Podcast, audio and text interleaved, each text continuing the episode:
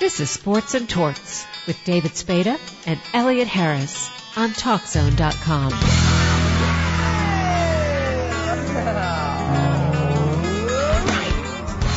76er and Chicago Bull, a seven-time All-Star. Chet the Jet Walker, who just yesterday found out that he's going to be inducted into the Basketball Hall of Fame. How are you doing, Chet? I'm doing fine. How are you? Good. Did you anticipate this occurring? Well, uh, I had been in the running for some time. You know, the last two years that there was talk that I may get in, and uh, and I, I was hoping that it would happen. You know, sometime. Is there a party that says, "Okay, I'm in"? What took so long? Yeah. Did, did I get did I get did I get better somehow last season?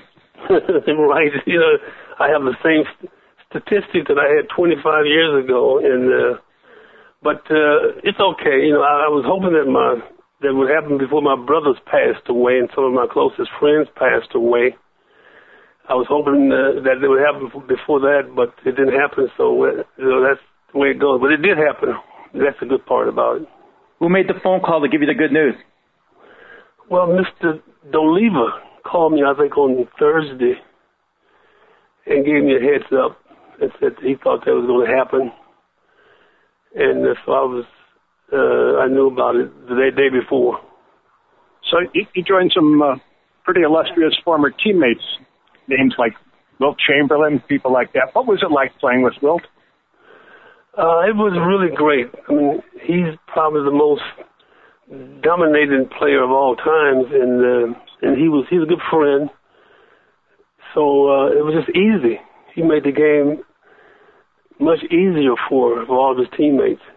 You know, they say that that team that won six, you know, won 68 games was.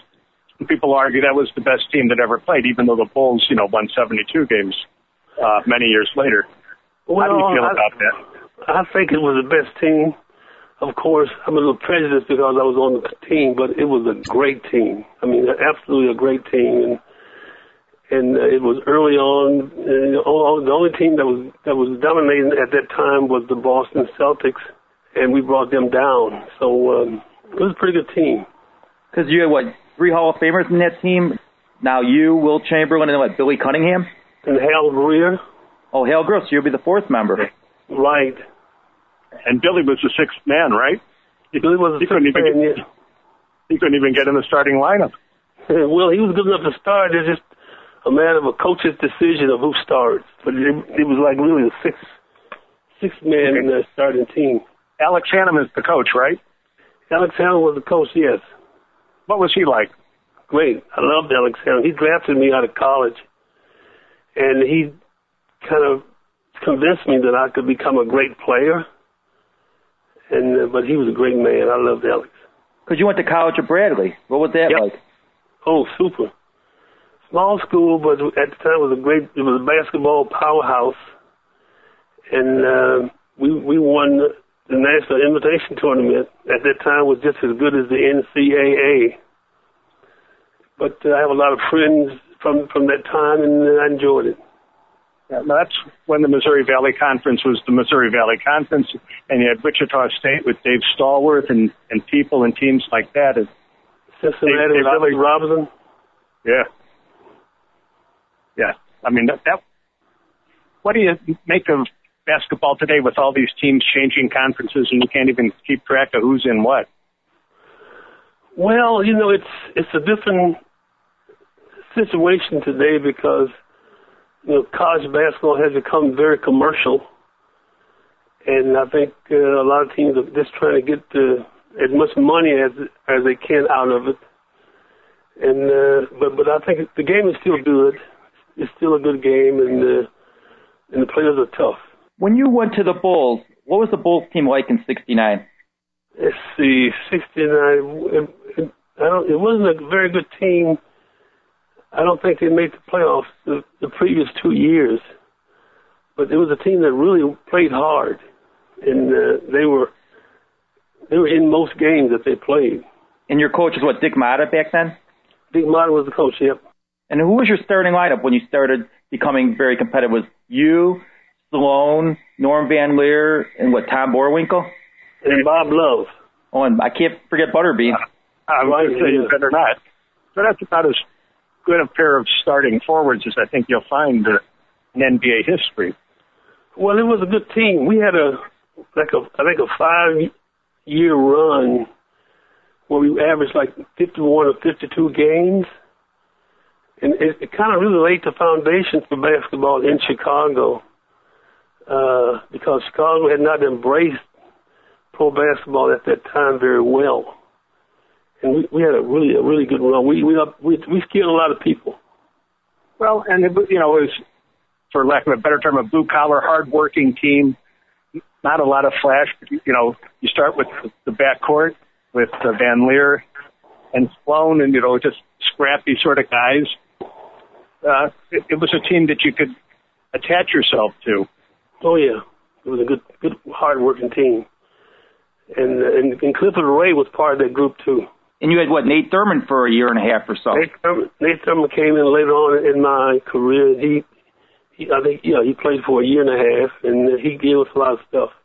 So why didn't you guys win an NBA championship then if you were that good, right? Well, we had that's some tough, tough competition. Yeah, I know. I mean, Milwaukee was tough with Jabbar and those guys, and then West and Wilton, those guys out in uh, in uh, in in uh, Los Angeles, and then Golden State uh, had uh, Nate Thurmond and Rick Barry, and then the Knicks were really good at that time. That was a great great period for basketball. Who gave you the biggest uh, fits on the court guarding you? Uh, let's see. Dave DeBusschere was always a great defender, and uh, you know Rick Barry was a good defender. Havlicek, of course, was a great defender, and uh, that's you know some other guys that was good. Was there any player that you had to defend that gave you particular problems? Uh, yeah, Rick Barry. I mean, he he was tough. He could shoot. Well, that's because he, if he had the ball past half court, he'd take the shot, right? Any Yeah. place on the court. He shot a lot. Yeah. At that time, they didn't have these three point uh, shots, so he was limited in that regard. But he was a great shooter. Have any of your former teammates called you to congratulate you? Uh, just Clifford Ray. I spoke with him. Yeah. What do you think of the NBA now? Are there too many teams? You know, I really don't know. Um, I, I, you know, mostly I've watched the you know, the top teams who are extremely good. But I think basketball is, is still a well played game. Uh, the players are seem like they are enthusiastic about winning, and for I think the, overall the coaches the coaching is very good. So it's a good game. It's still it's still a good game. Did you decide who's going to present you when you go into the Hall of Fame? No, I think they make that decision on your behalf. Uh, I don't, I don't know what, what what's happening, but they make that decision. Now, when you think you, in Chicago, people think of you as an ex-bull. You know, when you think of yourself, you think of yourself as a 76er, 70, or as a bull, or a little bit of each.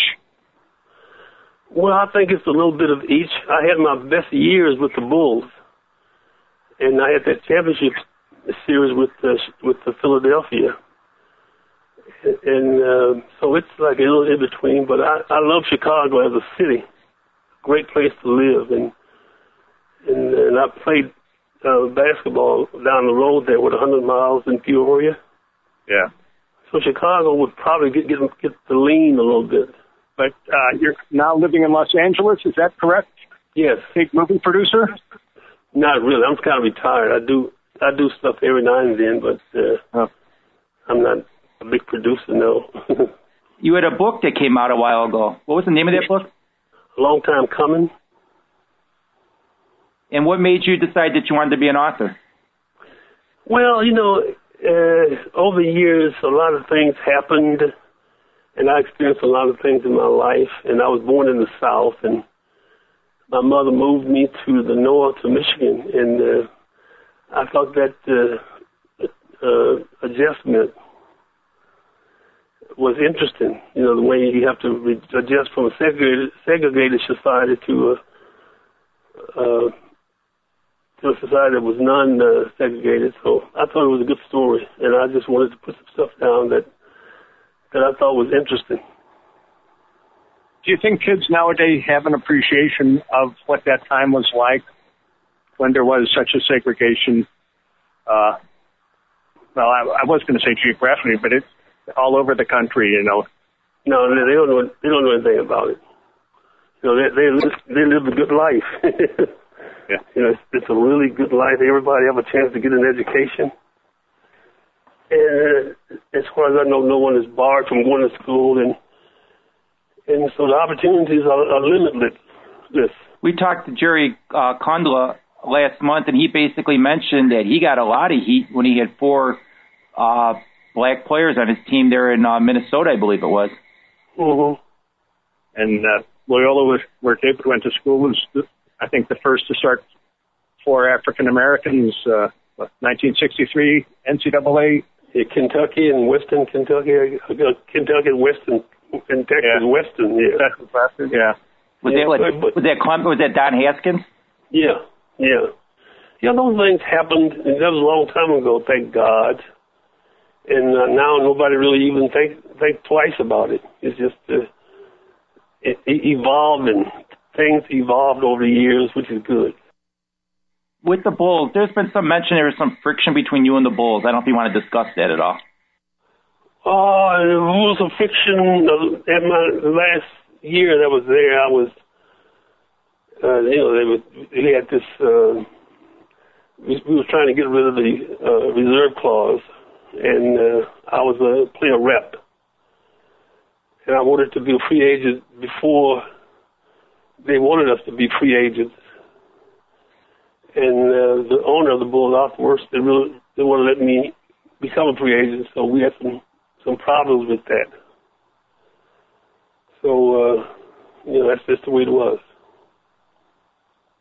So you were sort of like what baseball had with Curt Flood. A similar, similar situation. Uh, so, uh, you know, I was, I was, uh, I wanted to uh, become a free agent before I retired, and uh, this didn't happen. I know Oscar Robertson said he was kind of blackballed from the NBA for some of his uh, positions.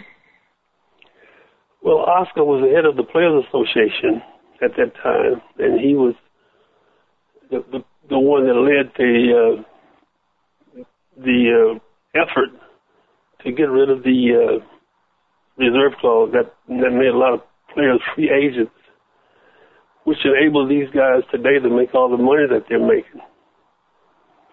So uh, it wasn't. It was kind of a lot of friction at that time between owners and players because the owners really didn't want to give up that advantage that they had over the players. So yeah, he he got a little flack uh, from that. If you could pick one person to announce your induction, who would you pick? Actually, the person I would I would pick would be Pat Williams. Who's going in the Hall of Fame also this year? Yeah, that's what I heard. Yeah, which is which is good because he and I came over to the Chicago Bulls from Philadelphia. He was be- became general manager, and the deal was that the 76ers would let him out of his contract if he took me with him Why would they want to do that? because they wanted to get rid of me. Well, you were an All-Star with them. Why do you want to get rid of an All-Star player who's in his prime? that's what that was the question, but uh, for some some reason they wanted to do that, and, and it worked out well for me. It worked out well for Pat. So Pat's a good, Pat's a good friend, and he's a, he's a very smart person. Thank you so much for your time. It was a pleasure talking to you. Well, it was a pleasure talking to you, and you have a good day. Jet the Jet took a short flight out of Chicago. Pretty good ball player back in the day. Only if they paid for his fuel. You'd have to ask him, I'm afraid. That team had a lot of talent on it, but again, they were competing against the Uh, Celtics. look, look who they're going up against. You can't beat that Celtics team back then. You had the Knicks. It was tough. Well, I mean, you s- look at the Miami Heat and you think, okay, they have LeBron and Chris Bosh and Dwyane Wade. Look what the Celtics had. And you start with Bill Russell. Oh, if there was free agency, they would have never had that dynasty. Right. What, 12, ye- 12 championships in 13 years? They wouldn't have been able to afford them all. Oh, exactly. It's a team full of Hall of Famers. I didn't realize till I heard today that the year that Oscar averaged a triple double and Wilt scored 100 points in the same season, neither of them were MVP. Bill Russell was the MVP that year. It's difficult to go against Bill Russell and, and what he did, what he meant, and how good he was. I want to thank our guests today Coffee Thompson, lovable, Chet Walker, and also Dick Motta. And next week, we're going to have on the greatest NBA player in history, some people say. We'll let you, we'll keep you guessing. Ooh. I'll tune in. Thank our soundman Dave Olson and tune in again next week. Thanks.